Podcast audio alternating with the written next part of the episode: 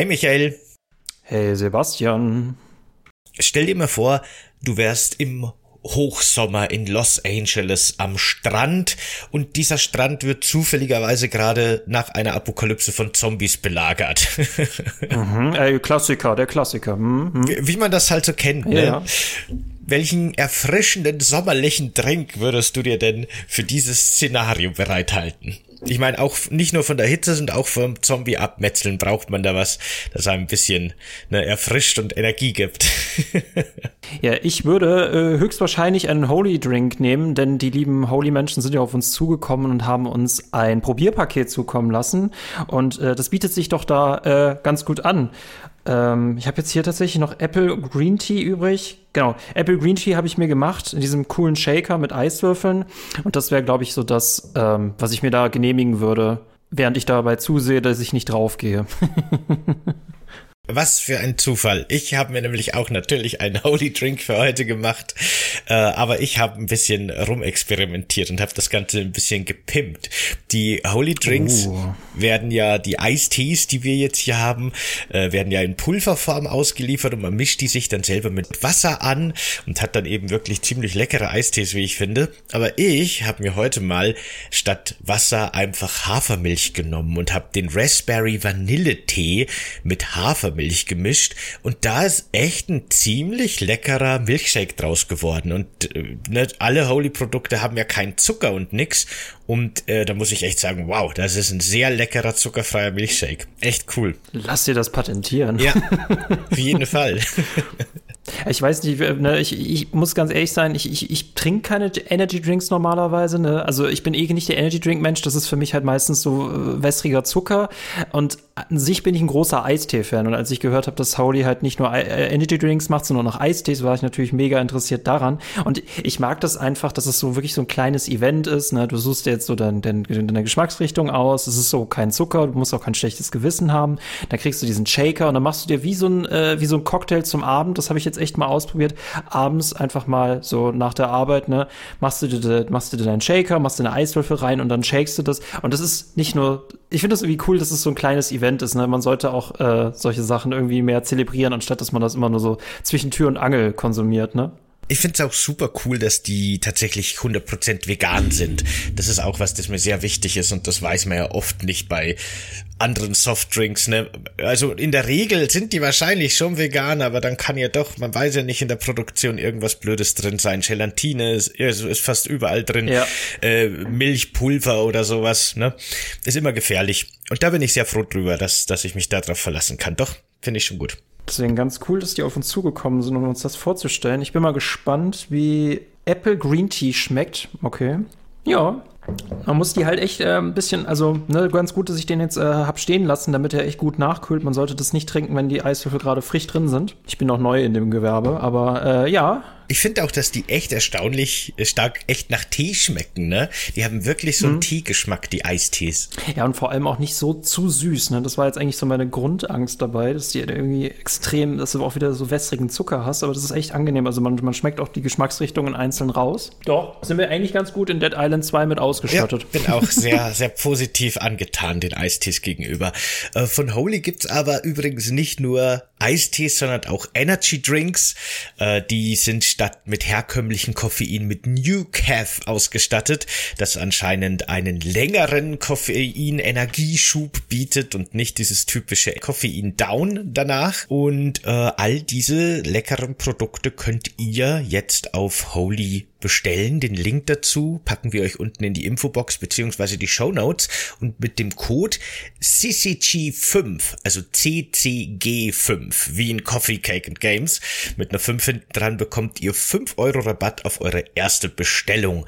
Und da können wir euch vor allem das äh, Probierpaket empfehlen. Da sind dann mehrere verschiedene Energy Drink und Eistee Varianten gemeinsam drin und mit unserem Code könnt ihr das Ganze für 13,99 Euro bestellen und das kann ich echt empfehlen. Also wie gesagt, ich, ich bin wirklich positiv überrascht von den Dingern und finde die echt lecker und habe auch tatsächlich schon nachbestellt.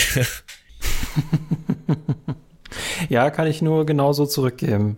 Dann sind wir getränketechnisch gut ausgerüstet für die sonnige und äh, fast schon teilweise idyllische Zombie-Apokalypse, die uns Dead Island bietet. Dead Island 2 besser gesagt, über das wir heute reden. Aber weil ich gerade schon versehentlich gesagt habe, du hast auch Dead Island damals schon gespielt, ne? Als es rauskam bei uns. Äh, das, das, das allererste, ja, das noch von Techland gemachte äh, Dead Island. Das war ja eine Zeit lang auf dem Index in, äh, in Deutschland. Das kam ja erst 2019 äh, runter vom Index, dann in dieser Definitive Edition. Aber ich habe es tatsächlich in, äh, in, in Holland gekauft und dann auch mal ausprobiert. Und das war schon an sich ein ganz launiger Zombie. Schnetzler-Shooter kann man dazu nicht sagen, also geschossen wird in dem Spiel ja auch. Ähm, ich finde halt einfach an Dead Island, wie der Name schon sagt, ich mag das Setting halt, ne? Was, was kennen wir? Großstädte, irgendwelche Forschungslaboratorien, aber so Zombies und Urlaubsfeeling, das ist einfach eine coole Kombi.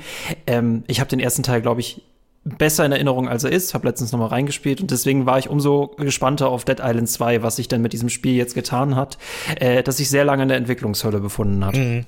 Ich kann dir gar nicht mehr genau sagen, wie, wie ich zu Dead Island gekommen bin. Wir haben das natürlich auch gespielt, als es noch indiziert war.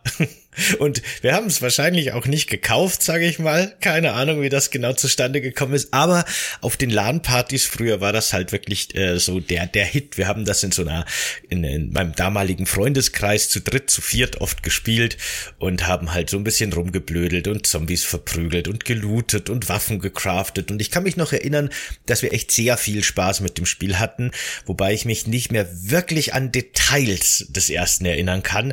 Und ich habe mich tatsächlich auch gewundert, als ich mir so ein paar Videos nochmal von damals angeguckt habe. Ich hatte das teilweise sehr anders in Erinnerung.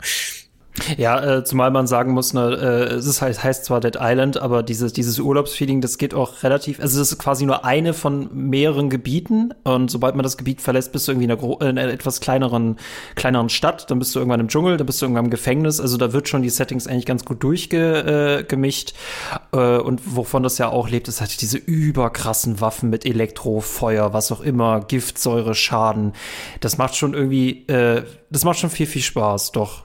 Ähm, ist aber halt, hängt aber stark davon ab. Ne? Also früher war ich auch noch ein komplett anderer Gamer. Wie gesagt, äh, heute glaube ich, finde ich den ersten Teil so wirklich schlecht gealtert. Hm, kann, ich kann es mir vorstellen, wenn man den heute. Ich habe ihn nicht mehr gespielt, aber äh, das ist ja auch damals gar nicht so gut angekommen, kann ich mich erinnern in der Presse. Das hat eher so mittelmäßige Wertungen bekommen und äh, war nicht so der Renner, wie es für mich damals war, ne, in meiner Jugend. Ja, was ich halt irgendwie, das, was glaube ich so ein bisschen widersprüchlich war, war ja damals dieser ganz berühmte Trailer, der so in, äh, äh, in Rück, äh, so, ähm, der rückwärts geschaltet war. Wir haben also alle Ereignisse gesehen ähm, in, in, in A-Chronologie, also dass man quasi zurückspult. Und es hat so einen richtig ernsten und so einen richtig dramatischen Ton gemacht, wie da quasi eine Familie von Zombies auseinandergenommen wird. Und das Spiel ist ja eher sehr, sehr goofy-mäßig und es kommt dir überhaupt gar nicht so ähm, dem so nahe. Und die größten Hoffnungen, die ich jetzt an Teil 2 hatte, waren vor allem, ich war gespannt, was hat sich jetzt mit dem Gameplay getan und was hat sich vor allem mit der Spielwelt getan, denn das habe ich wirklich jetzt beim Nachspiel nochmal festgestellt. Es ist halt schade, wenn sie halt eine Strandhütte nach der anderen recyceln und kopieren. Da habe ich mir auf jeden Fall viel, viel mehr Details in Teil 2 gewünscht. Ja, vor allem, da, es geht ja schon damit los, dass das Spiel jetzt gleich mal Etikettenschwindel ist. Denn es heißt Dead Island 2, aber es spielt ja gar nicht mehr auf einer Insel. Wir sind ja mitten in LA. Das, das ist ja, was ist denn da los? Ja, ähm, äh, Dead Hollywood, Dead, Dead, Dead, Deadwood, Dead, Dead, Deadwood wäre eine Western-Serie. Hm. Ja, das ist so ein bisschen komisch. Ne? Riptide war noch treu, die hat auch noch auf der Insel gespielt, aber ähm, das ist wahrscheinlich genauso mit Assassin's Creed. Ne? Wir müssen jetzt Dead Island auch umbenennen in Dead Land oder so. Ja, ja genau. So jede, das, das wäre, das hätten die machen können. Wahrscheinlich gibt's da Lizenzprobleme, weil sich da sehr schnell was mit anderen Sachen überschneidet. Aber statt Dead Island hätten sie halt jetzt Dead ne, irgendwas draus gemacht. Und dann, was, weißt du, was so, die hätten machen hm? können? Dead is Land 2. Die hätten mm. einfach eine Lücke zwischen is und Land lassen können. Mhm. Und dann hätte man noch so stilistisch das S in is zu einer 2 gemacht, quasi, damit man das gar nicht mehr hinten ran schreibt. Uh, Capcom-Style, sehr mm. gut. naja, Dead Island 2, also gleich, wenn man das Spiel startet, äh, geht's ja erstmal ziemlich cineastisch los mit einer Vorgrafik, die alle äh, sechs Charaktere, die man dann gleich auswählen darf, so ein bisschen vorstellt. Und dann äh, kommt's aber bei der Flucht von diesen sechs Figuren, die zufällig alle im gleichen Flugzeug sind, zu einem Flugzeugabsturz. Und dann dürfen wir unsere Hauptfiguren auswählen. Ähm, welche davon hast du genommen? Da hat mich leider, glaube ich, das Marketing komplett geblendet und ich habe mich für Jacob entschieden. Das ist auch derjenige, der quasi in diesem äh, Poolstuhl sitzt.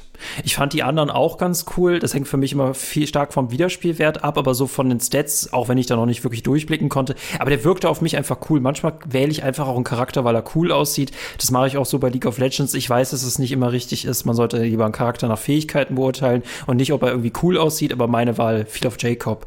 Auf äh, welchen Charakter hast du denn gewählt? Ich habe wirklich sehr lange überlegt. Ne? Ich habe mir die Charaktere genau angeguckt, ihre Fähigkeiten, ihre Stats und so weiter. Die haben ja richtig Rollenspiel Spielmäßig gibt's glaube ich sechs oder sieben Stats, so Toughness und Angriffskraft und so weiter, äh, in denen die mehrere Punkte verteilt haben und dann hat jeder noch zwei Perks aktiv, die ihnen irgendwelche Fähigkeiten geben. Und ich hatte auch echt Probleme damit zu verstehen, was die eigentlich genau machen und was das alles bedeutet, weil da steht dann irgendwas von Heavy Attacks und Konter und was weiß ich was. Und ich habe halt noch keine Ahnung, wie das Spiel funktioniert und wie ich es gern spielen würde würde. Ne? Deswegen finde ich da das echt schon mal schwierig, am Anfang dann einen Charakter zu finden, der zu einem passt. Da wäre vielleicht so ein kleines Demo-Level vor der Charakterauswahl eine gute Idee gewesen, dass man mal ein bisschen weiß, was eigentlich was ist und wie es sich spielt und wie es sich anfühlt. Aber letztendlich habe ich mich dann für Carla entschieden. Die sieht so ein bisschen aus wie so eine mexikanische Wrestler, Wrestlerin so ein bisschen ja auch mit diesen komischen Stiefeln, die sie anhat und dieser Hose, die hat mich einfach an Wrestling erinnert. Und ich dachte mir, okay, dropkickend durch LA ziehen und Zombies irgendwie wegwresteln, das klingt gut. Die sah von den Werten her für mich aus, auch so aus, als wäre die so, so eine Nahkämpferin. Ähm, tatsächlich habe ich im Laufe der Zeit verstanden, dass sie eher so ein bisschen auf Crowd Control spezialisiert ist und immer stärker wird, je mehr Zombies unterwegs sind. Für meinen Spielstil wäre tatsächlich Danny, die Rockabilly-Frau eigentlich eher so die, die passende Figur gewesen. Aber das habe ich erst nach ungefähr zehn Stunden im Spiel gemerkt und dann habe ich auch nicht mehr gewechselt. Also man müsste ja neu starten. Man hat dann schon so ein bisschen, ne, man, man stickt dann so ein bisschen mit der Figur, die man sich am Anfang auswählt. Und da hätte ich gern ein bisschen mehr Informationen gehabt, muss ich sagen. Naja, gut, kriegst du aber bei Diablo 2 hast du das auch schon nicht bekommen, dass du mal ein Demo-Level bekommen hast, um die Klassen kennenzulernen. Im Nachhinein finde ich das eigentlich eine total coole Idee, wenn es nicht so aufgesetzt wirkt, dass man merkt, dass es ein Demo-Level ist. Ne? Äh, was ich halt mache, wenn ich überfordert bin, gucke ich mir halt meistens an, worauf ist diese Figur eigentlich so von den Stats am meisten ausgelegt und was ist ihre Schwäche. Und bei Jacob war es halt, der hat extrem viel Energie und alle anderen Figuren habe ich mir gesagt, ah, kritischer Schaden ist schon irgendwie interessant, aber zu wenig Energie ist halt auch irgendwie uncool. Ich weiß halt, beim ersten Mal treffe ich immer die falsche und eher diese Popularitätsentscheidung. Ich würde, wenn ich Dead Island 2 nochmal spielen würde, würde ich mir, glaube ich, auch einen ähm, ähm, anderen Charakter aussuchen. Das fand ich irgendwie im ersten Teil irgendwie leichter zuzuordnen. Du hattest ja äh, vier Charaktere. Du hattest einen äh, Sam, der sogar Dead Island 2 wieder vorkommt. Äh, Sam den Hammer-Typen, dann einen Schlitzer-Typen mit Wurfmessern, eine Polizistin und eine äh, Jakusa, äh, die halt vor allem mit Schwertern agiert. Ähm, hast du jetzt unter den Charakteren irgendjemanden gefunden, der auf Schusswaffen spezialisiert ist? Also mir kommt es so vor, als ob sie auch in dem Teil weniger Rollen spielen. Hm, nee, äh, eine Schusswaffenfigur gibt's glaube ich nicht. Es ist ja auch so, dass man Schusswaffen erstens erst recht spät im Spiel kriegt. Ich glaube, ich würde sagen, ab der Hälfte ungefähr von der Hauptstory kriegt man die erste und ab dann kann man die sich nach und nach besorgen. Die sind aber auch erstens ähm, durch die Munition sehr begrenzt und zweitens sind die auch äh, manche Bonis, also gewisse Bonis funktionieren auch mit den Fernkampfwaffen nicht. Das Spiel ist schon sehr stark auf Nahkampf fokussiert. Und ich habe auch in Erinnerung, dass auch der erste sehr Nahkampf fokussiert war. Da hast du aber, haben wir im Vorgespräch schon festgestellt, irgendwie eine, eine andere Einstellung oder eine andere Erinnerung an den ersten und bist schon der Meinung, dass da Schusswaffen mehr noch im Zentrum standen, oder? Das äh, müsste man sich jetzt wirklich auch krass im Detail angucken. Vor allem diese Polizistin war auf Schusswaffen ausgelegt. Das wurde auch in der Beschreibung so ähm, angegeben. Äh, ist ja quasi dann so jemand, der halt, die, die halt wirklich präzise und klug mit ihrer Munition umgehen sollte. Großer Unterschied ist auch, du hattest halt auch Gegner in Teil 1, also Menschengegner mit Schusswaffen. Also das hat es sowieso schon so ein bisschen ähm, äh, anvisiert, dass man halt schneller mit Schusswaffen ausgestattet wird, um halt schneller auch gegen andere Menschen mit Schusswaffen auszukommen. Da die ja in Teil 2 überhaupt nicht vorkommen, äh, wundert es mich nicht, dass das hier noch weiter in den Hintergrund gerückt ist. Aber ja, beide Spiele sind eher auf Schlagwaffen ähm, spezialisiert oder eher ausgelegt, ja. Genau. Man startet ja dann im Grunde mit der Figur, die man gewählt hat, erstmal so ein sehr stimmungsvolles äh, Tutorial-Level. Das fand ich auch echt ganz cool. Man steigt dann so durch die, durch die Flugzeugtrümmer, es gibt immer wieder Explosionen und man weiß schon, ne, hinter jeder Tür, hinter jedem Abgrund vermutet man, dass jetzt wahrscheinlich gleich das erste Tutorial-Zombie auf einem zukommt. Aber das lässt tatsächlich relativ lange auf sich warten. Und äh, unsere Hauptfigur hat dann sogar noch so angedeutete Halluzinationen kurz. Da wird auch gleich so ein bisschen so ein mysteriöser Faktor eingespielt. Fand ich einen sehr guten Einstieg. Äh, du, ich habe schon lange nicht mehr so einen blutroten, im wahrsten Sinne des Wortes, Sonnenuntergang gesehen. Ne? Du hattest diesen, diesen, diesen brennenden Himmel, du hattest diese Wracks, du hattest das Feuer. Also auch äh, die Brutalität damit geizen sie das mal überhaupt nicht. Davon haben die ja vier Jumbo-Packungen bestellt. Also Gedärme, Blut, alles Mögliche. Es ist wirklich, da hat sich jemand sehr krass verausgabt.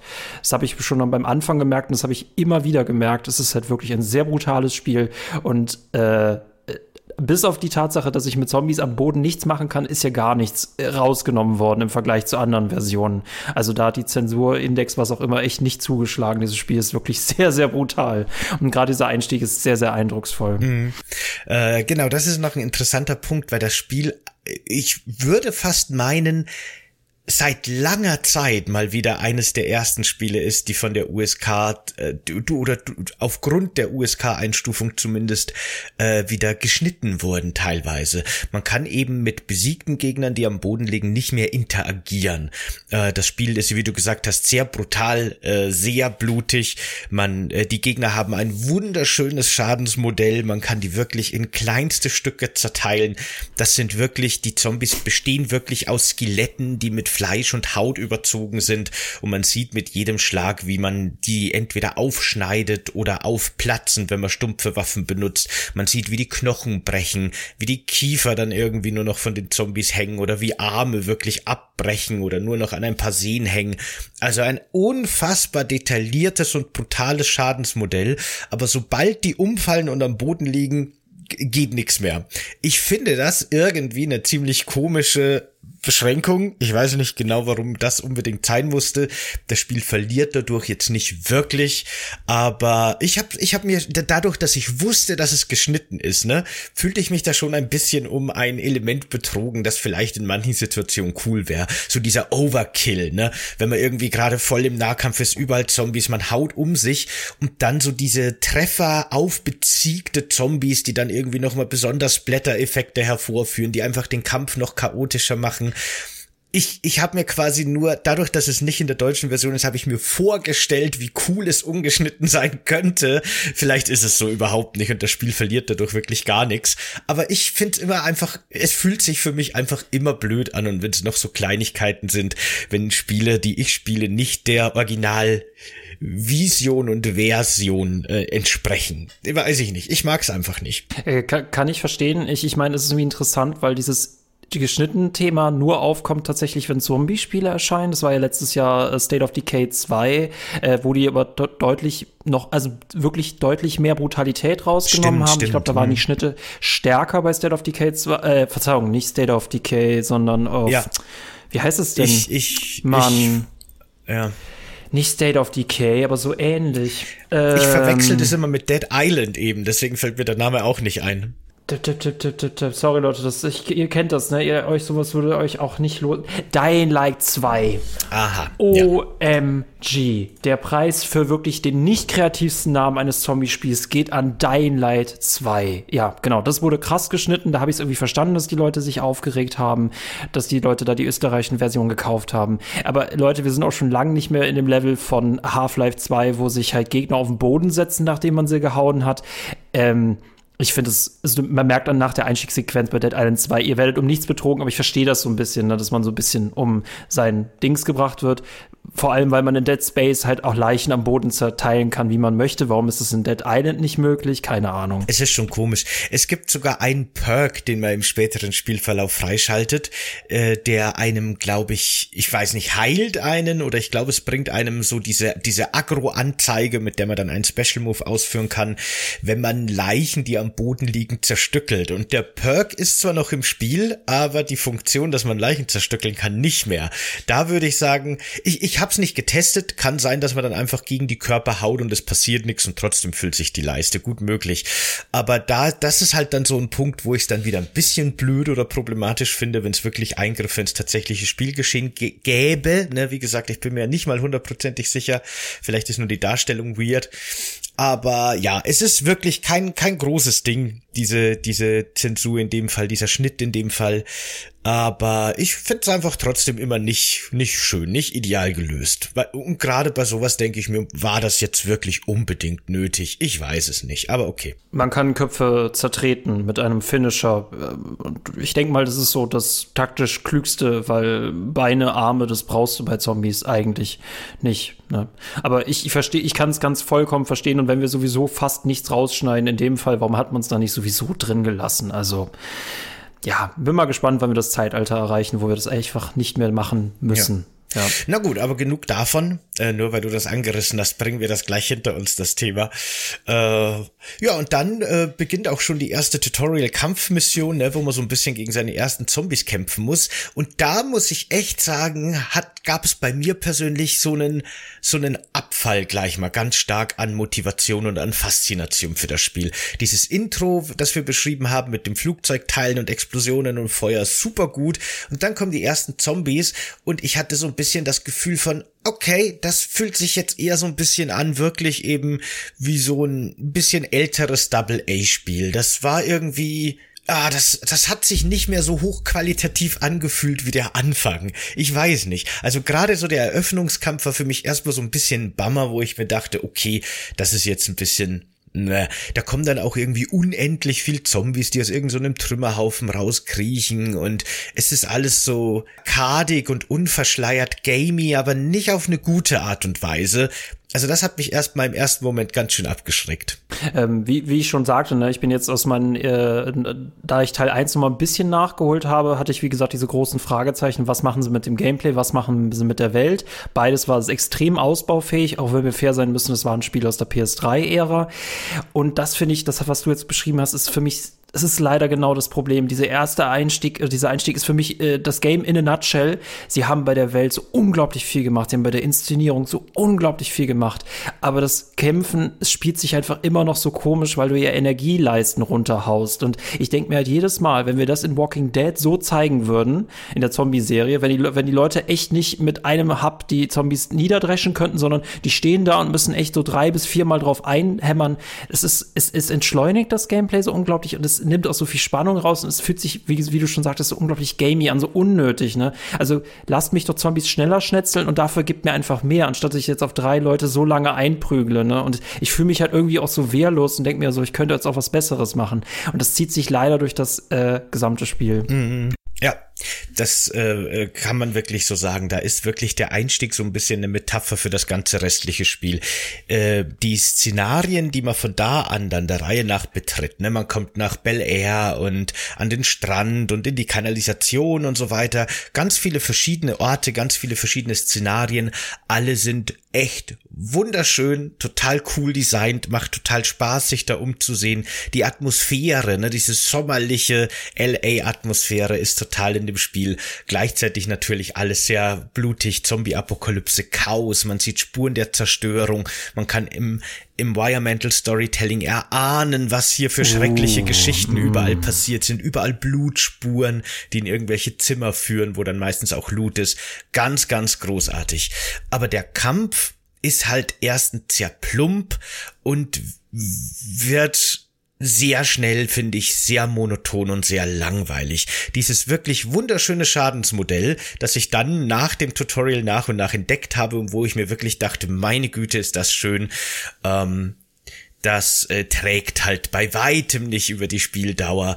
Und die Kämpfe wurden mir echt sehr schnell zu blöd. Und nach ein paar Stunden bin ich dazu übergang, zumindest in der relativ offenen Welt, ne, es sind ja mehrere Gebiete, die relativ offen sind, äh, bin ich dann einfach nur noch durchgerannt von A nach B, weil in den Dungeons muss man dann eh kämpfen. Und die offenen Weltzombies habe ich einfach stehen lassen, weil es macht irgendwie, man kriegt Erfahrungspunkte, ne? Es hat so ein bisschen Rollenspielelemente, die droppen auch manchmal Loot, den man zum Craften braucht, aber nicht mal das kommt mich motivieren, obwohl ich so ein Looter und Leistenfüller bin, dass ich da mich irgendwie noch großartig mit optionalen Zombie-Horden anlege. Ey, ne, du hast halt diese typische jetzt Überlebenden-Story. Ich finde es auch ein sehr, sehr cooles Setting, vor allem, dass du hier mit den, äh, mit den Reichen äh, zusammenarbeiten musst. Ne? Es gibt jetzt quasi diese, diese, diesen Unterschied zwischen Reich und Arm nicht mehr. Jetzt müssen alle eben zusammenhalten. Das ist ein sehr, sehr cooles cooles Setting, die machen sehr viel mit Environmental Storytelling, wie du richtig sagst, äh, weil du aus so viel aus vielen Details rauslesen kannst. Ich habe mich bei Teil 1 beschwert, dass die immer die gleiche Blockhütte nebeneinander gepackt haben. Jetzt hat wirklich jedes Haus und seine eigene Geschichte und du magst es auch quasi, diesen Roadtrip durch diese gesamten reichen Viertel, Hotels und was es nicht alles gibt. Das ist halt super cool. Ähm, was es mir halt wirklich fehlt, ist so ein bisschen die Motivation. Und das kann man eigentlich ganz gut damit vergleichen. Stell dir vor, du und ich, wir wären quasi in einem Restaurant. Dieses Spiel würde uns jetzt immer wieder einen Gang nach dem anderen bringen, lässt uns aber die gesamte Zeit halt aushungern. Und dann kommt immer mal wieder so was richtig Cooles, womit wir so ein bisschen äh, Sättigung haben, aber dann vergeht wieder extrem viel Zeit. Also ein Beispiel, das wird wahrscheinlich so ein bisschen die kleinste Vorspeise gewesen sein. Und ich, ich kann mir gut vorstellen, wie auch du dazu stehst unabhängig vom Schlagen, Werfen, was man immer auch damit machen kann. Es gibt jetzt neben dem Treten die Möglichkeit, im Luft, in die Luft zu springen und einen Dropkick auszuführen. Also zu springen und alles vor sich vorne wegzutreten, dass es so komplett durch die Gegend fliegt. Und das war tatsächlich für mich eines der ersten großen Highlights, äh, mit denen ich mir die Spiele ein bisschen schmackhafter machen konnte. Nee, weißt du was? Wir kriegen keine Speisen, wir kriegen Gewürze, um die Speisen besser zu machen. Dieser Dropkick ist quasi der Pfeffer, mit dem ich mir die Vorspeise ein bisschen geiler mache. ich finde ja Nahkampf in der First Person immer schwierig umzusetzen. Egal ob jetzt bei Skyrim oder sogar schon irgendwie damals bei äh, Dark Messiah of Might and Magic. Das sind alles Spiele, die haben da viel damit rumexperimentiert, die haben teilweise coole Ideen gehabt gehabt, aber ich finde letztendlich ist First-Person-Nahkampf immer irgendwie monoton, weil es läuft immer drauf hinaus, dass man halt einfach von links nach rechts über den Bildschirm schnetzelt und man sieht, wie vor sich der Gegner schon langsam hoffentlich stirbt. Und dann gibt's manchmal vielleicht noch die Option zu blocken oder wie in Dead Space 2 eben auch so eine Konterfunktion, wenn du im richtigen Moment blockst, dann sind die Gegner benommen und können gefinisht werden oder die Stärkeren sind nur kurz benommen und sind dann für Angriffe offen. Aber das ist halt alles. Du kannst blocken und du kannst zuhauen und das sind die beiden Möglichkeiten, die du hast, während vor dir halt der Gegner steht. Das wird jetzt in Dead Island 2 eben durch das schöne Schadensmodell, weil man wirklich so ein, so ein richtiges, also so ein schönes physikalisches Feedback für seine Treffer äh, äh kriegt, verschönt, aber es bleibt halt eben trotzdem ein sehr monotones und sehr anspruchsloses Kampfsystem. Und da helfen eben auch so coole Sachen wie der Dropkick, der auch wirklich Spaß macht, wenn man die Zombies dann teilweise lächerlich, comichaft drei Meter durch die Luft kickt und vor allem in Slow Motion. Ja, ja, in Slow Motion. Und dann vielleicht noch in den Pool, der, in dem gerade eine Autobatterie liegt, der unter Strom steht oder sowas, oder ins Feuer. Es ist, es ist toll. Man kann dann auch ähm, also wenn man dann hochlevelt, schaltet man auch nach und nach so so Karten frei, die man ausrüsten kann in verschiedenen Kategorien für seine Figur. Das ist so ein bisschen Rollenspiel-Perk-mäßig. Da kann man dann zum Beispiel auch, äh, ich habe jetzt mit meiner Kala einen Dropkick, der eine Explosion verursacht, der quasi auch Zombies in der Nähe irgendwie zum Wanken bringt, der Feuerschaden macht, also die Zombies fangen zu brennen an, wenn ich sie dropkicke und der mir dafür aber selber auch Lebensenergie abzieht, weil er so mächtig geworden ist. Also man kann das sich schon so schon sehr sehr cool auf so Sachen spezialisieren. Aber wie gesagt, das alles hat für mich bei weitem nicht gereicht, das Spiel über mehr als ein paar Stunden zu tragen vom, vom Spaß her. Äh, gute Beispiele, die mir da einfallen für gute First-Person-Kämpfe sind halt meistens Spiele, die erstens deutlich mehr noch auf Schusswaffen gehen. Ich denke jetzt gerade an Bioshock, da hast du aber auch die Plasmide, als äh, äh, mit denen wir übrigens auch eine Folge gemacht haben, die äh, demnächst irgendwann mal erscheint. Ähm, da hast du auf jeden Fall noch diese Kombination aus Kräften und Schusswaffen und Schlagwaffen. Dishonored macht es genauso. Ähm, äh, Schusswaffen, Schlagwaffen und Fähigkeiten. Wirklich nur Schlagwaffen ist halt, wie gesagt, langweilig, weil du kannst es dir halt irgendwie, du kannst kannst es dir ein bisschen ähm, cleverer machen, indem du halt kritische Treffer austeilst. Das ändert aber trotzdem nichts daran, dass halt ein Zombie nicht nach drei Schlägen tot ist, ne? Weil, und dann hast du noch fünf von sechs von denen und dann wird's halt echt es dauert einfach zu lange, ne? Und so cool das Schadensmodell auch ist, es zieht sich halt einfach. Und da bin ich halt auch immer dankbar, das hast du jetzt auch schon angesprochen, diese Elementarschäden, die man halt machen kann. Äh, Explosionen, Wasser, Strom, das einfach nur, um es abzukürzen. Und wenn ich halt weiß, dass diese Kämpfe halt viel zu lange dauern, dann meide ich sie halt genauso wie du. Was natürlich im Spiel aber dann wiederum damit bestraft wird, dass wir unterlevelt sind. Ähm, ich ehrlich gesagt, ich fand es mit dem Kartensystem, das hat natürlich diesen ganzen Skillbaum jetzt mal so ein bisschen verkleinert. Das hat sich aber auch nicht so krass irgendwie auf meinen Spielstil ausgewirkt. Ich weiß nicht, wie es dir da ging. Also, ich kam mir jetzt nicht wirklich viel cleverer davor durch. Also, der Dropkick war ein Gamechanger, aber ansonsten, ah, weiß ich nicht. ja, ähm, ich, ich finde auch tendenziell äh, würde ich dir dazu stimmen. Es gibt ohnehin nur relativ wenig von diesen Skillkarten, die man nach und nach im Spielverlauf freischaltet, durch Hochleveln eben zum Beispiel. Manche findet man auch tatsächlich in der Welt, wenn man sich umsieht. Und man kann halt pro Kategorie, es gibt vier Kategorien, wenn mich nicht alles täuscht, pro Charakter, nur irgendwie vier bis zwei Karten oder so gleichzeitig ausrüsten. Also da ist relativ wenig möglich und die Karten haben halt meistens tatsächlich relativ relativ ja, äh, Effekte, die nicht so viel Auswirkung aufs Spielgefühl haben. Das ist dann sowas wie, hey, wenn jetzt irgendwie ganz viele Zombies um dich rumstehen, dann bist du ein bisschen tougher und kriegst weniger Schaden. Oder dein Schaden wird in der und der Situation für eine kurze Zeit leicht erhöht. Ne? So Sachen sind das. Man kann. Ja, oder du kriegst mehr Ausdauer. Genau, ja, sowas. Mhm. Und man kann dann schon irgendwie so ein bisschen Karten auswählen, die Wechselwirkung haben, die dann auch zur persönlichen Strategie passen und ne, man kann dann schon irgendwie ja, so Builds erzeugen, die besonders mächtig sind, die sich zum Beispiel permanent heilen oder durch gewisse Aktionen heilen die ganze Zeit und so weiter. Das ist schon alles ganz nett, aber es fühlt, es hat keinen wirklichen Einfluss auf das Gameplay und fühlt sich nicht wirklich schwerwiegend an. Da würde ich dir auf jeden Fall zustimmen, ja. Das, das, das, das merkst du vor allem bei, bei Bosskämpfen, die das Spiel halt auch hat äh, die natürlich in coolen Settings vorkommen. Wir haben zum Beispiel eine Situation, da sind wir in einem Hotel, wo halt vor allem du so eine Hochzeitsnarrative hast, ne, die quasi alles vorbereitet haben, Geschenke stehen überall rum, etc. Und am Ende musst du gegen eine Zombie-Braut halt kämpfen. Das ist aber einfach nur ein, man kann nicht Bullet Sponge sagen, sondern einfach Hit Sponge. Also sie braucht wirklich viele Schläge, um zu sterben. Und so cool meine Attacken dann auch sind, dass ich halt sliden kann, ich kann Dropkicken, ich kann, ähm, ich kann mich heilen und eine kleine Explosion dabei auslösen. Es ist ja trotzdem nur, dass ich um diese Charakter herumrenne, die ganzen Minimis, die drumherum laufen, ab, äh, kaputt mache und halt drauf einschlage. Und dann führe ich den so ein bisschen spazieren durch den Raum. Und wenn das nicht in so einem coolen Setting wäre, wäre es wahrscheinlich noch langweiliger. Das ist halt so für mich so das ne, so der Höhepunkt an dessen eigentlich ja, mach was du möchtest, aber so richtig viel wirst du eh nicht ändern können. mm, dieser Bosskampf zeigt auch ganz schön diese Limitation von diesem Kampfsystem. Das ist wirklich so der erste Endboss, den man trifft. Später werden die dann reguläre Gegner, diese, diese ganz großen, muskulösen Zombies, wie diese Braut eben. Und die haben halt verschiedene Angriffsmuster, die man so ein bisschen lernen muss. Und wenn der Zombie mit beiden Armen auf den Boden schlägt, wie so ein Hulk-Smash, dann muss man in die Luft springen, um der Druckwelle auszuweichen. Und ansonsten machen die irgendwie so eine Zweier- oder Dreier-Schlag-Kombo, die man im richtigen Moment blockt, dann sind sie kurz benommen und kann auf sie einhauen. Wenn man schnell genug, oft genug auf die einhaut, gehen sie sogar kurz in die Knie, dann kann man noch mehr auf die einhauen. Und das ist so die Strategie von diesem Boss. Und das ist quasi so das höchste der Gefühle, wenn es um strategisches Kämpfen im, im Nahkampf gegen diese Kreaturen geht. Wir haben es ja schon angesprochen, das Spiel gibt einem viele Möglichkeiten, äh, das, das in, die Umgebung zu, für den Kampf zu nutzen nutzen. Man kann Ventile öffnen, damit irgendwelche Flüssigkeiten aus Rohren austreten oder Fässer umschubsen, das Öl irgendwie sich in Ölpfützen bilden. Das kann man dann anzünden oder unter Strom setzen oder mit Säure arbeiten. Da gibt schon viele Möglichkeiten, aber der tatsächliche Kampf ist halt einfach eben auf sehr wenige Möglichkeiten limitiert. Und dieser Bosskampf zeigt das eben sehr schön. Was jetzt noch ein Punkt ist, über den wir noch gar nicht geredet haben, sind die Waffen an sich. Die sind natürlich, da das Spiel so sehr auf Nahkampf gelegt ist, auch ganz stark im Zentrum.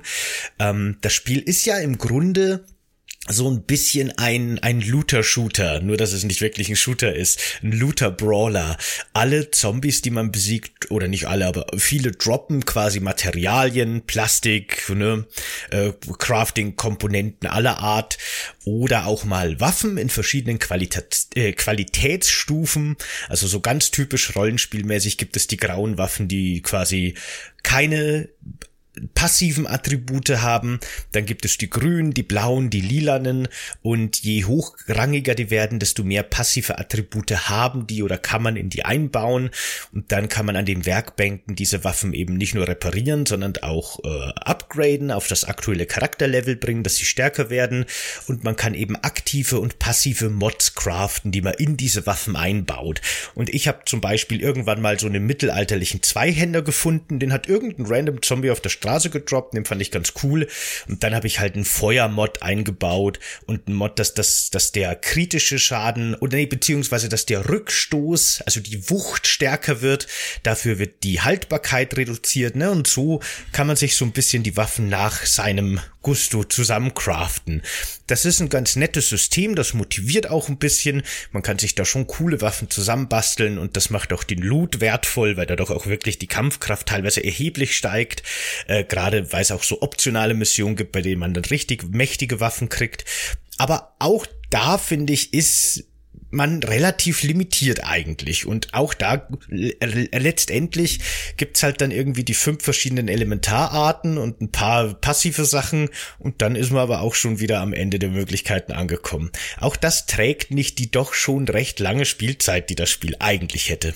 Da wird mich meine Erinnerung eventuell L ein bisschen äh, in die Irre führen, aber ich hatte es auch in Dead Island so in Erinnerung, äh, im ersten Teil, da hatte ich Blitzschwerter, Feuerschwerter, es war halt wirklich übelst übertrieben, äh, was ich da alles bauen konnte. Und ich habe im, im zweiten Teil irgendwie das Gefühl, dass es alles so ein bisschen abgespeckter ist, äh, reduziert, ähm, vor allem, weil auf ganz vielen Waffen kannst du ja nichts draufschrauben, die haben dann halt irgendwie eine feste Sache und äh, so Elementarschaden spürst du halt wirklich deutlich, dann hast du auch so Sachen wie die, Kampfgeschwindigkeit wird erhöht, aber der Schaden reduziert, Kampfgeschwindigkeit wird, äh, also Treffer wird erhöht, aber dafür die Haltbarkeit. Das sind halt alles so Sachen, die auf dem Papier sich wirklich, also die du kaum spürst und vor allem, wenn Waffen kaputt sind, das wird, du wirst ja so zugemüllt mit Waffen, ähm, dass du halt irgendwann mal auch einfach nur noch deinen gesamten Koffer halt auf diese äh, Viecher halt wirfst. Da hatte ich irgendwie das Gefühl, da konnte ich in Teil 1 irgendwie mehr mitmachen. Teil 1 hat sich deutlich weniger ernst genommen, also ging mehr so Richtung Power Ranger. Bei Teil 2, ähm, ich habe lange, lange, lange, lange drauf gewartet, da mal wirklich auf Schusswaffen zu kommen, damit ich auch nur irgendwie ein bisschen Geschwindigkeit mit reinbringe. Nicht, dass hier äh, Schlitzwaffen oder Schwerter nicht cool sind. Also finde ich immer empfehlen im Gegensatz zu solchen Schlagwaffen, weil Schlitzwaffen kannst du wenigstens Körperteile abtrennen, das verkürzt es so ein bisschen. Ähm, Schlagwaffen mit einem Wuchtschaden, mit einem Hammer, das macht schon ordentlich Bock, aber da hängt es halt auch wieder davon ab, dass du wirklich auf dem gleichen Level bist, weil du bist in diesem Spiel halt sehr, sehr schnell unterlevelt. Ja, ich finde auch tatsächlich, wir haben es ja beide hauptsächlich Singleplayer gespielt, über den Multiplayer-Spec können wir dann auch noch reden, aber ich finde mhm. im Singleplayer echt den Schwierigkeitsgrad gar nicht ohne. Also ich hatte da in vielen Passagen echt Schwierigkeiten voranzukommen. Ich muss auch zugeben, dass ich, wie schon gesagt, weil ich viele Aspekte des Spiels eben leider ein bisschen monoton fand, äh, bin ich ein bisschen durchgerusht durch die Hauptstory. Ich habe tatsächlich sehr viel Optionales links liegen lassen, hätte wahrscheinlich viel stärker, äh, hochleveliger und besser ausgerüstet sein können an vielen Passagen. Aber es gab schon ein paar Stellen und ein paar Bosskämpfe, vor allem im letzten Dritten des Spiels, die haben mich schon ganz schön vor Probleme gestellt. Und ich konnte es jetzt vor Aufnahme des Podcasts auch tatsächlich nicht durchstellen, äh, durchspielen, weil ich im Finale der vorletzten Mission einfach hängen bleibe und ich schaffe den Arena-Kampf nicht mehr. Bin aber in der blöden Situation, dass der Arena-Kampf am Ende eines sehr langen Dungeons ist und ich weiß nicht, ob ich den Dungeon überhaupt wieder verlassen kann. Auf jeden Fall wäre der Weg super lange und ich hatte nicht mehr die Zeit und die Geduld dafür. Und ähm, da habe ich so ein bisschen das Gefühl, wie gesagt, liegt bestimmt auch an meiner Spielweise teilweise, aber ich habe das Gefühl, dass auch das Balancing durch das Spiel durch nicht besonders gut ist, weil ich halt Passagen hatte, durch die bin ich durchgeflutscht wie sonst irgendwas ohne Widerstand und dann wieder Passagen, die waren so höllenhart, dass es wirklich nicht mehr lustig war. Wie ging's denn dir da? Hattest du eine ähnliche Erfahrung oder liegt's an mir? Äh, äh, relativ durchwachsen. Das hängt auch echt stark vom Gebiet ab. Du, du, du triffst ja auch immer mal wieder so auf so Totenkopfgegner. Das wird dir manchmal rechtzeitig eingeblendet, dass dieser Gegner viel zu stark ist. Die nehmen dich aber komplett auseinander. Äh, deswegen, die darfst du automatisch meiden, auch wenn es natürlich irgendwie cool ist, mal so einen Totenkopfgegner kaputt zu machen, was natürlich trotzdem lange dauert. Ähm, Nebenaufgaben finde ich immer dann interessant, wenn sie mit einer Geschichte verbunden sind. Ne, du kannst quasi coole Reiche dort kennenlernen, einen etwas älteren, abgehafteten Helden, der mit einem Sessellift nach unten fahren muss, eine Influencerin, die das quasi alles aufnimmt, wenn du da Zombies vom Dach kickst. Das ist halt alles irgendwie cool. Was mich dann weniger motiviert, sind halt, hier kannst du was machen, um an eine bessere Waffe zu kommen. Das ist halt, die Spielzeit muss es halt irgendwie rechtfertigen. Ne? Deswegen, ich bin die meiste Zeit ähm, halt auch durchgelaufen. Und es gab eine Passage, das war vor allem Filmstudio. Da wirst du von allen Seiten halt wirklich permanent angegriffen. Und gerade aus der Ego-Perspektive kannst du es halt nicht richtig immer einschätzen, von wo du aus angegriffen wirst. Wirst. Bildschirm ist rot, also irgend im 360-Grad-Winkel wird es halt irgendwo einen Zombie geben. Punkt ist, wenn du stirbst, kannst du halt einfach respawnen. Deswegen, ja, es ist frustrierend, aber letztendlich, da du ja immer respawnen kannst und es kein richtiges Game Over gibt, kannst du ja auch nicht wirklich besiegt werden. Ich habe da nicht wirklich die Konsequenz verstanden. Diese Passagen waren einfach nur unnötig schwierig, aber so richtig geil habe ich mich ja auch nicht gefühlt, wenn ich das nur mit vier Respawns geschafft habe. Ähm, ich verstehe die Schwierigkeit in diesem Spiel absolut nicht. Also die, die Respawns, also das Spiel folgt ja auch, wenn man es alleine spielt, einer Multiplayer-Architektur ganz stark. Äh, man kann zum Beispiel das Spiel nicht pausieren, egal was man macht. Es läuft immer im Hintergrund weiter, was ich auch immer nervig finde, weil man halt ab und zu einfach mal als erwachsener Mensch irgendwas machen muss, irgendwas äh, im Haushalt schnell erledigen muss oder der Staubsauger piepst, weil irgendwas nicht funktioniert. Die ja, Katzen aber das ist schreien. dein Problem. Ja, genau. Wir sind einfach nicht die Zielgruppe, wir sind zu erwachsen für diesen Zombie-Slasher vielleicht. Nee, ich finde das immer nervig, wenn man Spiele nicht pausieren kann. Und äh, das hat mich auch hier genervt. Und das ist eben, eben, es macht ja in dem Spiel eigentlich keinen Sinn. Es ist ja nicht wie in Dark Souls, dass du jederzeit von bösen anderen SpielerInnen invasiert werden könntest oder so. Das ist ja wirklich nur eben, weil es im Kern, glaube ich, eher ein Multiplayer-Spiel sein will. Oder äh, eben auch die Respawns, die du angesprochen hast. Wenn du stirbst, spawnst du quasi einfach wieder in der gleichen Welt, die auch relativ persistent ist. Besiegte Gegner bleiben besiegt und so weiter weiter, nur in manchen Bosskämpfen oder Arena-Kämpfen, von denen es sehr viele im Spiel gibt, in denen du einfach Wellen an Wellen von Gegnern besiegen musst, die werden komplett resettet. Und da ist es dann teilweise eben frustrierend, gerade weil diese Arena-Kämpfe halt, wenn, wenn sie dir eh schon schwer fallen, sehr lange dauern, dann kommen mitten unter den Zombie-Horden auch noch mehrere ziemlich krasse Bossmonster, stärkere Monster und äh, da kämpft man schon mal so 10 Minuten oder 15 Minuten oder länger und wenn du dann kurz vor Ende stirbst und dann wieder von vorn anfangen musst und das Ganze zwei, dreimal, dann wird das schon sehr frustrierend. Also da hatte ich ein paar Passagen, wo ich mir echt dachte, um Himmels Willen, muss das sein? Ja, und das, das Gleiche ist halt, wenn du mal so einen ganz normalen Bodybuilder in der Welt triffst, ne? Und du schlägst den halt runter auf wenig Energie und dann stirbst du. Und dann denkst du so, okay, ich habe auch schlecht gekämpft, das, das verdiene ich jetzt, die Bestrafung. Und dann werde ich aber respawn, fünf Meter neben ihm und er hat immer noch genauso wenig Energie. Das fühlt sich so unglaublich unbefriedigend an, äh, wenn man den quasi dann nicht heilt. Ne? Dann, also dann kann, wie gesagt, tendenziell gewinnst du sowieso immer, wenn du respawned wirst. Ähm, äh, wir werden gleich noch im Multiplayer-Part darauf eingehen, weil ich, ich finde, du hast einfach nicht diese Konsequenzen Konsequenz. Ne? Du verlierst keine Sachen, du verlierst kein Geld, du verlierst höchstens Zeit, das ist das Einzige, was du in dem Spiel verlieren kannst. Und du verlierst Nerven, das ist auch noch drin. Ähm, nee, ist wie gesagt, ne, zieht sich echt seit dieser Einstiegssequenz, du prügelst auf Monster nieder und wartest halt darauf, dass das Spiel dir irgendein neues Gameplay-Feature gibt, damit du das dir irgendwie erträglicher machen kannst. Und wäre das Setting nicht so cool, dann hätte ich da wahrscheinlich schon viel, viel früher aufgegeben. Mhm, genau. Das Setting ist cool, in manchen Passagen ist die Atmosphäre auch echt richtig gut. Und es gibt ein paar kleine Story-Elemente, so, so kleine Twists, die man dem Spiel echt nicht zutrauen würde, wo ich mir gedacht habe, okay, jetzt bin ich tatsächlich hooked geguckt. Das finde ich jetzt interessant. Sehr gut gemacht. Ich, I applaud you game. Sehr gut.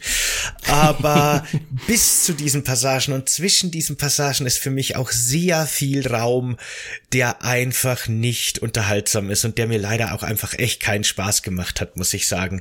Da war das Spiel teilweise eben eher monoton und frustrierend und äh, abgesehen von ein paar echt coolen Highlights, halt wirklich eher so, na, brauche ich nicht unbedingt, nee. Das sind halt genau diese Zwischenräume zwischen den Gameplay-Features. Ne? Bis zum Dropkick geht's noch einigermaßen. Nach dem Dropkick äh, spielst du halt die Gesamtheit mit dem Dropkick, bis du merkst, das springt eigentlich auch nicht so viel Settings wechseln, das ist halt wirklich sehr spannend oder auch Zombies halt in Säurebäder zu treten, das ist halt auch alles richtig cool. Tag-Nacht-Wechsel macht auch sehr viel Stimmung, kann man auch auf jeden Fall mitnehmen. Ähm, und das finde ich lustig, weil wir haben uns gegenseitig immer geschrieben, wie wir uns gerade so fühlen und du warst ja eine Zeit lang auch viel, viel weiter als ich, bist halt immer noch weiter als ich, du armer Kerl. Äh, und du meintest so, ja, das wird in der Mitte, wird das wieder, wird das wieder richtig gut. Und das ist, glaube ich, gerade noch dieser eine Höhepunkt, wo noch viele Gameplay-Features aneinandergereiht werden. Das ist aber auch so die Spitze und danach macht das Spiel auch leider nicht mehr ähm, so viel damit. Was halt echt irgendwie wie schade ist, ne? Weil da ist an sich schon so viel Potenzial, weil diese Welt halt so mega cool ist, aber das passt halt alles irgendwie nicht zusammen, Gameplay und Welt. Ja, hat mich auch nicht durchgezogen. Also, ne, ich habe, wie gesagt, ich bin jetzt in, am Ende der vorletzten Mission und abgesehen vom, es ist halt wirklich so, am Anfang dachte ich mir, okay, ja, das könnte ganz gut sein. Und dann so nach drei, vier Stunden ging's steil bergab, bis ich an der Stelle war, wo ich mir dachte, um, also ähm, nicht an der Stelle im Spiel unbedingt, sondern an der Stelle von meinem Spielempfinden her, wo ich mir dachte, oh, um Gottes Willen, ist das monoton und langweilig und ja, ab und zu finde ich wieder neue coole Waffen. Hier mein Katana mit Elektroschaden ist schon ziemlich cool, aber mein Gott, weiß ich jetzt auch nicht. Und dann kommt eben diese Kanalisation in der Mitte der Story ungefähr. Da ging es wieder voll bergauf und ich dachte mir, okay, jetzt habe ich so dieses Tal durchgelebt, aber jetzt geht's nur noch mal richtig los. Das Spiel ist, glaube ich, doch gut. Ich glaube, es ist doch ein ziemlich gutes Spiel und leider geht's dann nach der Kanalisation wieder genauso schnell, genauso steil bergab. Und dann zieht es sich. Es zieht sich hinten raus. Finde ich so schlimm. Also finde ich wirklich vom, vom Pacing her und so ganz, ganz, ganz, ganz ungut für mich. Also ich hatte wirklich echt einfach keinen Spaß hinten raus. Im Gegenteil. Das hat mir leider auch die, die coolen Passagen im Spiel kaputt gemacht. Naja. Deswegen, ich verstehe den Metascore von 75. Ich bin da beeindruckt, dass GamePro und GameStar äh, das deutlich besser sehen, eher so bei einer 80. Ich sehe es definitiv bei einer 75. Es hat sich in der Spielwelt unglaublich viel getan. Es hat sich beim Kämpfen fast gar nichts gemacht. Da müsste viel mehr Geschwindigkeit reinkommen, dass ich auch wirklich irgendwie Zombie-Wellen von 30 Stück kontrollieren kann, aber es sind halt immer nur so fünf bis sechs. Das für mich, glaube ich, spannendste Situation war, dass ich in einen so typischen, du kennst diese Filmwägen, ne, in denen quasi Stars so äh, vorbereitet werden, dass ich mich daran verschanzt habe und wirklich mit dem Dropkick alles ausgehalten habe, mit Granaten geworfen habe. Das sind auch so kleine Gimmicks, die man noch mit einbringen kann. Ändert halt alles nicht so viel am Gameplay-Flow. Und das war mal wirklich eine spannende Passage, ist aber auch diese einzige Passage, die mir dieses Survival-Gefühl gegeben hat. Denn wie gesagt, mit einem Respawn hast du halt wirklich wenig Survival-Feeling. Ähm, wie wollen wir das machen? Äh, zwecks Story und zwecks unserer kleinen Multiplayer-Partie. Mhm. Wie wollen wir da die Reihenfolge machen? Äh, lass uns gerne noch über den, den, den, den kurzen Multiplayer-Part, den wir gespielt haben, reden. Und dann könnten wir von mir aus gerne noch einen kleinen Spoiler-Part machen. Da gibt's auch nicht so viel zu besprechen, aber diese Kanalisationssequenz würde ich da vielleicht gerne noch beschreiben und was das für, für Gameplay-Auswirkungen hat, die dann leider eben auch nicht so groß sind, wie das am Anfang wirkt. Äh, sehr gerne. Es, es, es, es war ein wunderschöner Abend mit dir, äh, den wir quasi am Venice Beach beide am Strand verbracht haben, in dem wir jetzt auf Zombies eingekloppt haben. Und ich fand es irgendwie lustig, es, es geht halt im, im Multiplayer geht es ganz viel, viel schneller. Dadurch, dass es so viel schneller geht, wird es noch umso langweiliger, bis wir angefangen haben, mit Zombies rum zu experimentieren. es ist wirklich interessant. Im Multiplayer ist das Spiel, finde ich, ein komplett anderes. Im Singleplayer hat es tatsächlich eben eine stellenweise zumindest eine sehr dichte Atmosphäre und ist auch teilweise echt unheimlich und so weiter. Und im Multiplayer wird es einfach ein totales Blödel, Spaß, arkadiges Fun-Spiel. Und äh, da finde ich auch sehr stark, eh, dass da diese, diese Looter-Shooter, äh, dieser Looter-Shooter-Charakter zum Vorschein kommt. Da wird's wie so ein Borderlands oder sowas, nur eben mit weniger Schusswaffen und mehr Nahkampf. Aber man haut die Gegner gruppenweise durch die Luft, man holt sich den Loot, der übrigens nebenbei gesagt netterweise geteilt wird. Also jeder kriegt seinen eigenen Loot, es muss nicht drum gestritten werden, finde ich auch sehr gut. Und man lootet sich halt so durch die Welt. Und wir haben dann eben wirklich angefangen, dass wir experimentieren, ob wir Zombies mit Dropkicks hin und her wie im Federball schießen können, ohne dass sie den Boden berühren, geht enttäuschenderweise leider nicht. Und äh, ob wir sie irgendwie so hin Dropkicken können, dass ein anderer mit einer Wurfwaffe sie in der Luft erwischt und so, das hat schon noch mal echt auf eine ganz andere Art und Weise Spaß gemacht, die es im Singleplayer nicht gab. Aber auch da muss ich sagen, ist es halt leider trotzdem immer noch irgendwie äh, ein bisschen monoton dann. Ne, die erste Stunde, glaube ich, hatten wir Spaß. Und bei der zweiten Stunde war dann für mich zumindest da auch so ein bisschen die Luft raus, weil dann waren es halt doch die gleichen Arena-Kämpfe, die wir im Singleplayer auch schon hatten. Nur eben mit ein bisschen mehr Chaos und ein bisschen mehr Power auch zu zweit äh, ne, man, äh, zusammen ist man halt weniger ähm, allein. Und das Problem ist, was ich da nicht verstehe, weil du warst ja tatsächlich viel höherleveliger als ich. Ich durfte dir nicht folgen, um dir zu helfen. Da hat das Spiel gesagt, nee, das geht nicht. Aber du durftest mir joinen. Da du halt viel zu stark warst, war, war ich quasi derjenige, der sich immer mal wieder hinter dir verstecken konnte. Du warst auch der Person, die mich äh, heilen konnte, wenn ich am Boden lag, was halt unnötig ist, weil ich ja sowieso sterben kann und dann respawn. Also diese beiden Mechaniken machen überhaupt überhaupt keinen Sinn, dass du mich zurückholen kannst, zumal du mich ja nicht zurückholen willst, wenn ich gerade noch brenne. Äh, kann ich ja gut verstehen. Ähm, äh, das, das ist ja quasi irgendwie so darauf ausgelegt, dass sich zwei Freunde, Freundinnen, wie auch immer, sagen, okay, wir starten jetzt beide mit Level 0. Ich glaube, dann macht es noch am meisten Sinn. Ich weiß nicht, nicht mal, ob die Zombies irgendwie vermehrt oder verstärkt werden, damit es irgendwie ausbalanciert wird. Ich habe keine Ahnung, ob da überhaupt eine Balancierung stattfindet, aber genauso wenig, wie es Sinn gemacht hätte, die jetzt zu joinen, da hätten sie mich komplett auseinandergenommen, hat es ja auch relativ wenig Sinn gemacht, eigentlich für meinen Progress, dass du halt drin warst, weil dann sind wir ja in doppelter Zeit dadurch gerusht. Also ich verstehe nicht ganz, wo da die perfekte Mitte liegt, es sei denn, wir müssen beide mit Null anfangen, keine Ahnung. Kann ich mir tatsächlich vorstellen. Ich habe es mir auch gedacht. Ich glaube, wenn man wirklich zu zweit oder zu dritt auch, was weiß ich, äh, ein neues Spiel anfängt und sich dann vielleicht auch so ein bisschen in so einer Gruppendynamik spezialisiert, dass man sagt, hier, ich bin jetzt hier der Tank zum Beispiel und mach die Crowd Control und du äh, spezialisierst dich voll auf Feuerschaden und ne, dann kann das vielleicht noch mal einen ganz anderen Reiz haben. Vielleicht ähm, können da auch so ein bisschen die, die individuellen Fähigkeiten der einzelnen Charaktere besser miteinander äh, so wechselwirken. Ich weiß es nicht genau. Aber das ist definitiv ein ganz anderes Spielerlebnis, höchstwahrscheinlich nochmal. Ob es das Spiel jetzt signifikant besser macht, weiß ich nicht. Mm, aber so wie ich es jetzt erlebt habe, sowohl in unserem äh, recht chaotischen äh, Zweispieler-Multiplayer als auch im Singleplayer, äh, würde ich eben auch sagen, eine 7 von 10, eine 6 von 10 vielleicht sogar erscheint mir wie eine, wie eine sinnvolle Wertung.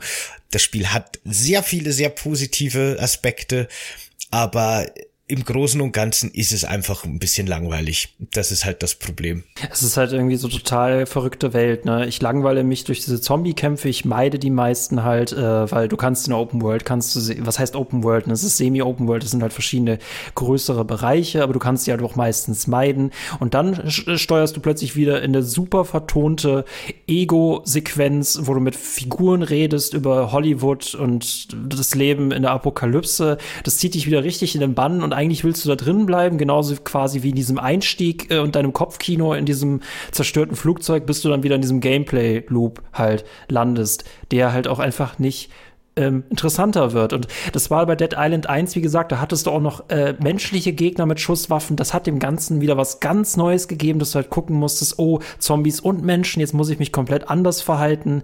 Ich weiß nicht mehr genau, wie es mit dem Respawn war. Ich glaube, das war deutlich strenger gewesen.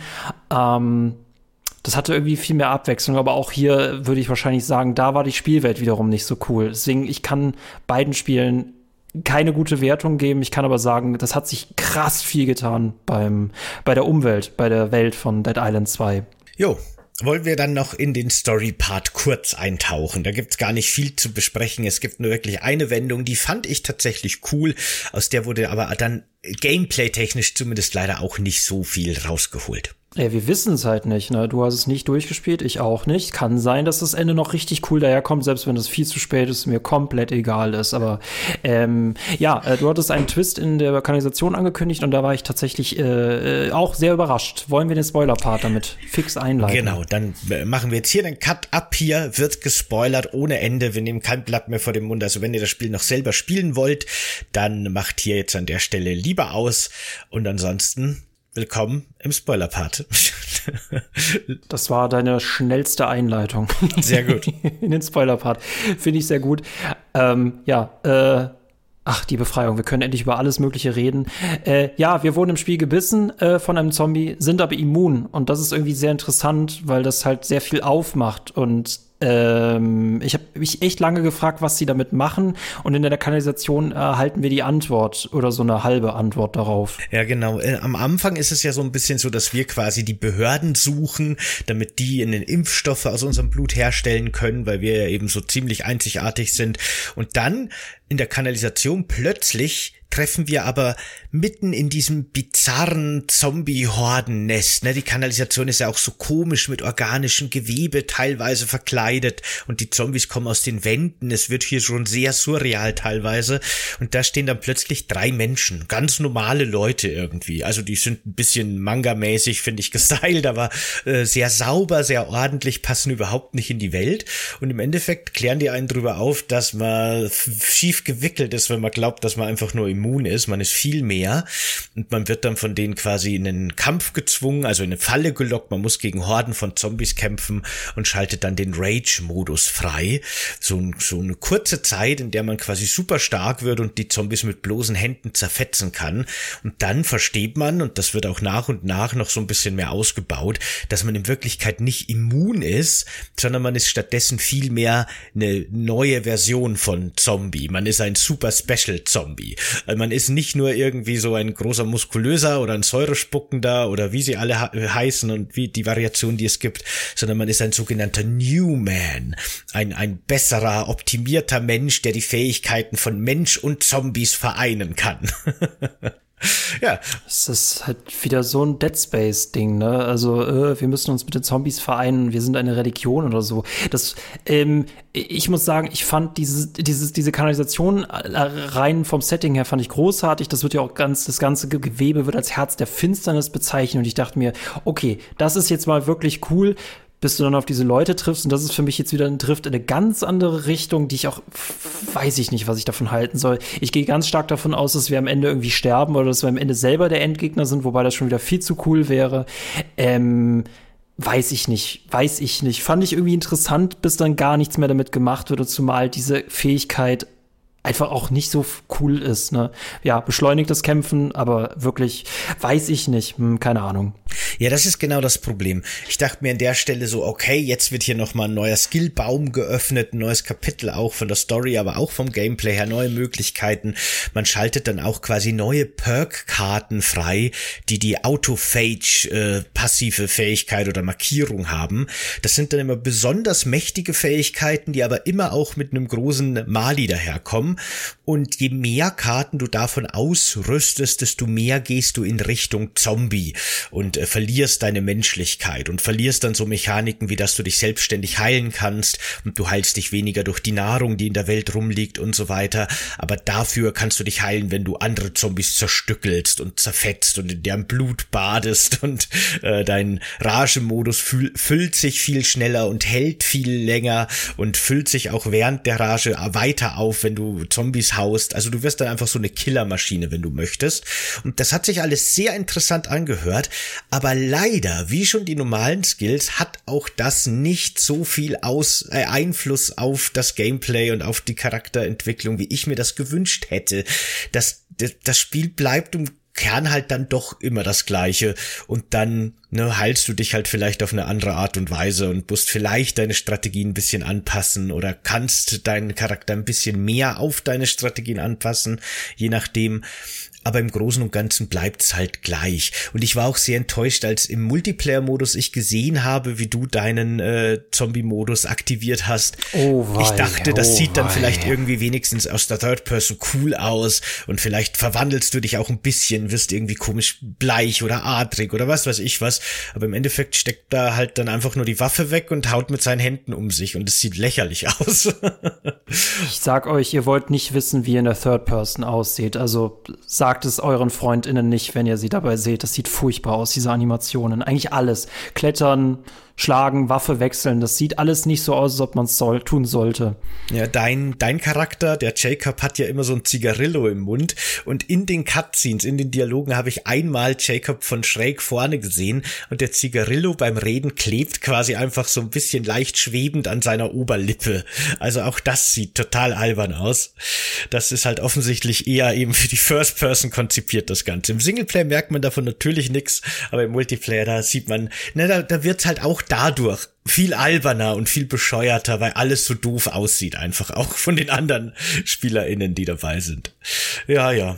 Eine Frage, die wir tatsächlich noch gar nicht beantwortet haben, die sogar noch vor den Spoiler-Part gehört hätte, ähm, sind die Schusswaffen krass? Und die Antwort ist Leider nein. Also ich glaube so, wenn man sie kurz, nach, kurz nachdem man sie hat, sind sie noch ganz gut. Und danach sind sie trotzdem so Waffen, die viel zu schwach sind für das, was sie eigentlich sind. Ja, ich, ich habe die, die Waffen, die Schusswaffen schon auch gern als Bosskiller benutzt. Äh, die können tatsächlich in relativ kurzer Zeit, finde ich, viel Schaden rauspusten, wenn die eben auch durch die Munition sehr limitiert sind, die man im Spiel so kriegt. Aber die fühlen sich einfach nicht gut an. Die, ich bin so enttäuscht von der Schrotflinte, weil die einfach kein schönes Trefferfeedback hat. Eine Zombie und Schrotflinte geht für mich Hand und Hand. Das gehört einfach zusammen und das muss sich gut anfühlen. Und wenn ich mit meiner voll aufgelevelten Feuerschrotflinte auf die Zombie schieße, dann haben die schöne Brandmale da, wo ich sie treffe und man sieht das verbrannte Gewebe. Wie, wie schon mehrfach gesagt, Schadensmodell finde ich der absolute Hammer, aber die reagieren teilweise gar nicht. Die, die reagieren nicht auf meine aus nächster Nähe abgefeuerte Schrotflinte. Und da möchte ich in so einem Zombie-Spiel Splatter sehen. Da möchte ich total crazy Shit sehen, der vor mir passiert. Und das ist hier leider gar nicht der Fall. Nee, finde ich auch äh, teilweise mächtige Werkzeuge, die einem auch so mancher brenzlicher Situation echt mal kurz raushelfen können aber weder der Fokus des Spiels noch irgendwie besonders schön inszeniert. Das äh, war mir noch wichtig, darüber zu sprechen, weil das war für mich so die große Frage, ne? Äh, wird, werden Schusswaffen viel daran ändern? Jein. Äh, was mich noch interessiert, äh, da du ja weiter in der Story bist, kannst du irgendwas dazu sagen, wohin sich das entwickelt? Bist du jetzt noch mal auf diese merkwürdige Sekte getroffen? Ja. Hast du eine Ahnung, wie es ausgeht? Mm, tatsächlich nicht. Also ich bin noch öfter auf die getroffen. Ich bin in der Story weiter. Die macht tatsächlich noch ein paar interessante Aspekte auf. Man weiß nicht so recht, wem man trauen soll und wem nicht. Äh, ich könnte mir vorstellen, aber leider habe ich es wie gesagt nicht mehr geschafft, das durchzuspielen rechtzeitig, dass das sogar verschiedene Enden hat, je nachdem, wie man seinen Charakter dann skillt mit dieser Autophage-Skill-Baum-Geschichte äh, weiß ich aber nicht, ist nur meine These. Aber im Großen und Ganzen ist die Story ja, je nachdem, manchmal, manchmal ganz nett und ganz cool, manchmal wieder eher nicht so gut. Also das ist so ein bisschen wie das restliche Spiel halt auch. Es hat so seine Höhen, aber alles in allen tröpfelt halt so ein bisschen vor sich hin. Also mir fehlen jetzt eben noch fünf Prozent ungefähr von der Hauptstory. Könnte sein, dass die letzten fünf Prozent noch mal so richtig, richtig awesome werden. Traue ich dem Spiel tatsächlich zu. Vielleicht wird's am Schluss richtig cool und das würde vielleicht auch mein Gesamtbild des Spiels noch mal ein bisschen einfärben. Aber von den 95 90 Prozent, die ich jetzt gespielt habe, waren halt sowohl spielerisch als auch von der Story her vielleicht so 10 bis 20 Prozent gut und alles andere halt eher so, na, also wird wahrscheinlich das Ende auch nicht mehr so viel dran ändern. Ich glaube, selbst wenn es das fantastischste Videospielende überhaupt wäre, mich interessiert es einfach nicht. Ne? Also das wird es für mich jetzt auch nicht mehr retten. Ich fand es sehr, sehr cool, das mit dir zusammenzuspielen, vor allem als wir dann mit unseren Zombie-Experimenten angefangen haben. Äh, zeigte mir aber auch schon so, das Spiel hat an sich gar keinerlei Chance, mich auf normale Weise uns zu unterhalten, dass wir uns quasi einen Spaß suchen müssen. Wir haben halt währenddessen geredet, uns gegenseitig veräppelt. Das war halt alles cool. Ähm, aber ne, das war halt die Frage, ne? Spielst du es als Singleplayer und dann denkst du die ganze Zeit, ja, das wird bestimmt als Multiplayer total Sinn ergeben. Und dann spielst du es als Multiplayer und meinst, ja, irgendwie überhaupt nicht. Also ich weiß nicht genau, wie man das richtig spielen soll. Irgendwie als 1,5 Spieler, SpielerInnen. Ich habe keine Ahnung. Aber ähm, ja. Äh, cooles Setting. Ja, das stimmt. Aber dafür würde ich dort nicht bleiben. und, und coole Zombie-Zerstücklung, die macht schon auch Spaß. Ja, ja, ja. Aber lass uns was anderes spielen. Ja, es ist wirklich so. Wäre das Spiel so in den letzten Jahren erschienen, in den Pandemiejahren, wo wirklich gar nichts los war, wo man viel Zeit hatte, auch zu Hause und so, wäre das, glaube ich, ein ziemlich guter Zeittotschlag-Grinder gewesen. Da hätte man sich dann zusammengesetzt mit seinen Freunden, hätte ein bisschen vor sich hingegrindet, während man über irgendwelche Sachen redet. Und ich glaube, da hätte das das funktioniert. Aber jetzt, 2023, das einfach wieder so ein krasses Spielejahr ist und wo jetzt schon, wir sind noch nicht mal halb durch, so viele irrsinnig gute Spiele erschienen sind, da geht das halt, glaube ich, komplett unter und hat äh, keine Chance, da irgendwie großartig, glaube ich, einen Blumentopf zu gewinnen. Und äh, ja, nee, hat mich auch leider absolut nicht abgeholt. Äh, Armen Dr. Bird äh, Rider, so ist es. Jo, wunderbar. Dann würde ich fast sagen, machen wir an der Stelle für heute Schluss, wenn du nicht noch ein Thema hast, das du noch dringend loswerden willst über Zombie-Spiele im Allgemeinen reden, aber lass uns das irgendwann anders machen. Ähm, lass uns Hell A hinter uns hm, lassen. Hell A, ja genau, stimmt. Hell A. Na schön.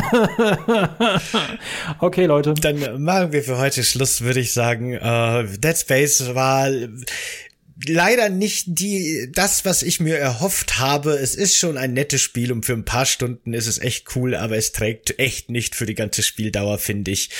Und ähm, ja, das ist, das ist, das war das. Da hätten wir das auch erledigt. Denkt dran, schaut bei Holy vorbei und bestellt euch dort gerne das Probepaket mit unserem Code CCG5CTG5. Erhaltet ihr 5 Euro auf eure erste Bestellung. Damit kostet dieses Probepaket nur noch 13,99. Da ist alles, so ziemlich alles, was Holy im Angebot hat drin. Da kann man alles durchprobieren. Und ja, wie gesagt, finde ich wirklich lecker. Also ja, das ist natürlich Werbung, aber ja, ich finde sie wirklich lecker und empfehlenswert. Äh, schaut echt vorbei. Und ansonsten schaut natürlich auch gerne auf unserem YouTube-Kanal vorbei, den ihr abonnieren könnt. Das würde uns sehr freuen. Liked auch die Videos alle, die da schon hochgeladen sind, der Reihe nach und kommentiert auch gerne dort vor Ort oder kommt auch gerne auf unserem Discord vorbei. Dort könnt ihr auch mit uns über alle Folgen, alle Spiele oder alles andere, was euch sonst so interessiert, reden. Würde uns sehr freuen. Danke fürs dabei sein. Danke für euren Steady-Support und jetzt auch euren Patreon-Support neuerdings, wo ihr auch sehr viel Bonusinhalte bekommt. Und ja, bis zum nächsten Mal. Ciao. Ciao.